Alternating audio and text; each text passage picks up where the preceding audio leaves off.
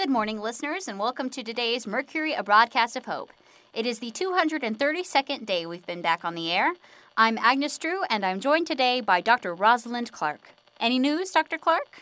Nope, nothing to report. So I guess you could say things are dead out there? I could, but I won't because that's a terrible joke. Oh, come on, Dr. Clark. It wasn't that bad. No, it wasn't that good either. Anyway, listeners, since there's nothing going on in terms of zombie movement at the moment, we thought we'd talk to everyone about, well, for lack of a better way to say it, about keeping a grip on reality. No, this isn't about Max. He's still the same as he ever was. Honestly, it's more about me and the others that encouraged me to talk about it on air because we're finding that if there's something bothering one of us, it's probably bothering some of you out there too.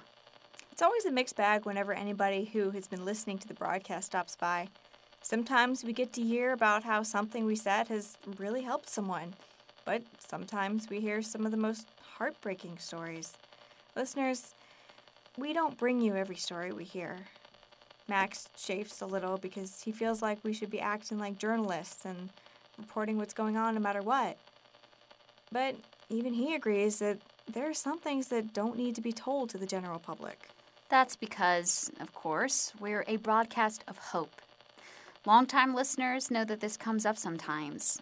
We're living in a time when hope might be hard to come by, but if we surrender to darkness, uh, well, we don't like to think about it, but just like with a lot of things, there's a flip side, and there's such a thing as going too far.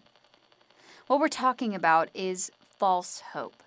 That part of you that knows that things are one way but wants to believe it's another so badly that you keep hoping it will happen even though you know it won't.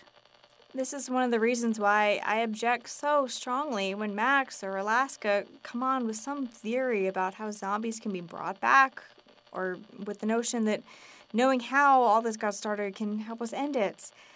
Those things might be true, but the honest, brutal truth is that we don't know, and finding out could take months, or even years. Or we might never know. And false hope causes so much harm.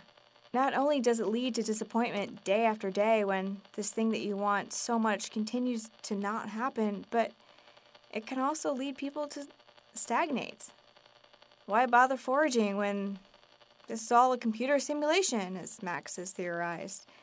Why bother with extra safety and security if I can just be brought back if a zombie attacks me, as Alaska has speculated. For me, well, as I'm sure long-time listeners have probably guessed by now, for me, my false hope is about Sam, my boyfriend, who left me a series of voicemails on the day of the final lockdown. The day society never came back from.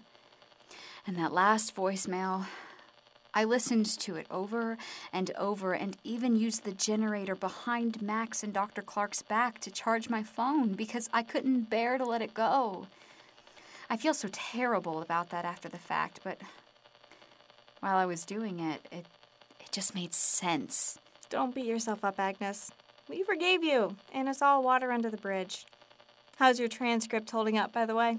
It's becoming a little tattered around the edges, honestly.